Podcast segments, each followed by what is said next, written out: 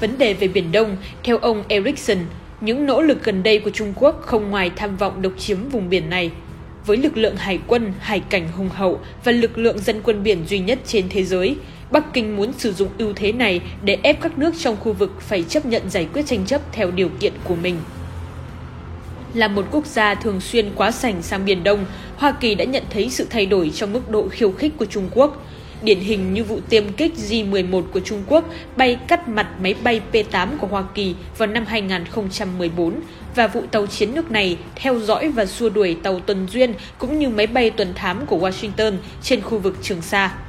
Ông Erickson lo ngại với tốc độ xây đảo nhân tạo như hiện nay, nếu Trung Quốc tuyên bố thiết lập ADIZ trên Biển Đông, tần suất các vụ va chạm với Hoa Kỳ có thể sẽ còn tăng thêm.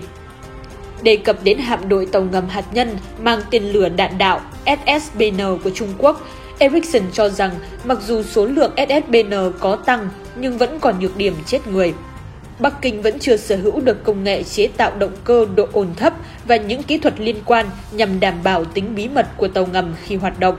Ngược lại, trong khi đó, lực lượng pháo binh, tên lửa chiến lược hay còn gọi là nhị pháo của Trung Quốc lại sở hữu những tên lửa đạn đạo liên lục địa. Do đó, theo ông Erickson, ngay trước khi các SSBN của Trung Quốc thật sự hoạt động hiệu quả, Bắc Kinh đã sở hữu khả năng răn đe hạt nhân đáng kể. Bắc Kinh cũng được cho là đang nỗ lực hiện đại hóa quân đội và rút ngắn khoảng cách với Hoa Kỳ ở châu Á-Thái Bình Dương. Trong lĩnh vực hải quân, khác với Hoa Kỳ, Hải quân Trung Quốc chỉ mở rộng tầm hoạt động ra các đại dương trong một vài năm gần đây. Dẫu vậy, môi trường tác chiến của lực lượng này vẫn chỉ quanh quẩn ở các vùng biển như Hoàng Sa, Hoa Đông và Biển Đông.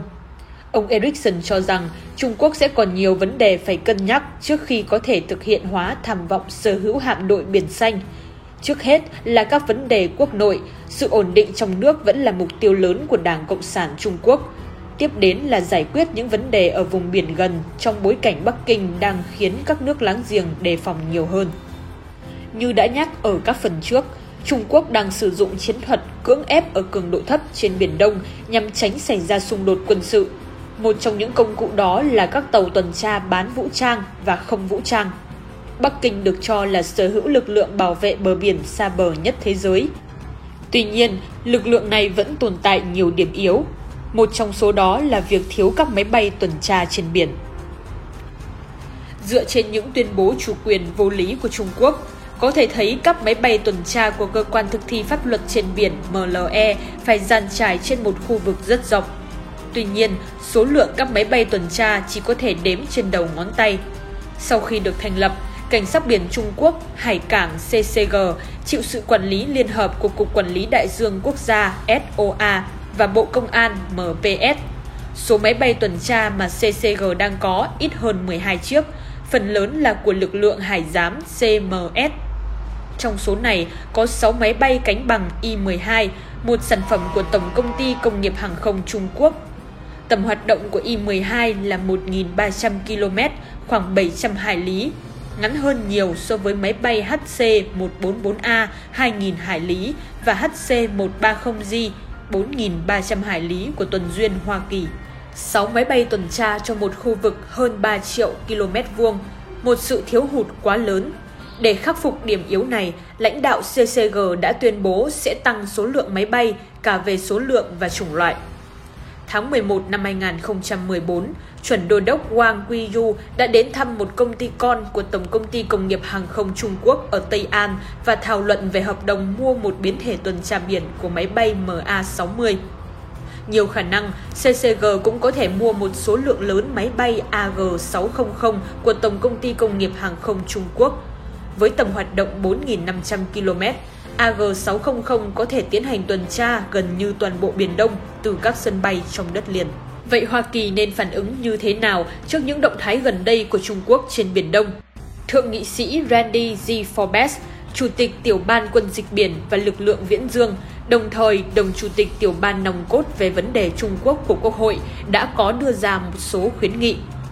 Trước hết, Hoa Kỳ cần phải khiến Trung Quốc nhận thức được rằng mọi hành động sử dụng vũ lực và cưỡng ép sẽ bị Washington phản đối mạnh mẽ. Bất chấp quan hệ kinh tế giữa hai nước có ở mức nào, Tổng thống Hoa Kỳ nên sớm nhận ra mức độ nghiêm trọng của sự việc. Lầu Năm Góc cũng cần phải xem các giải pháp quân sự là một sự lựa chọn rộng hơn cho toàn bộ chính phủ.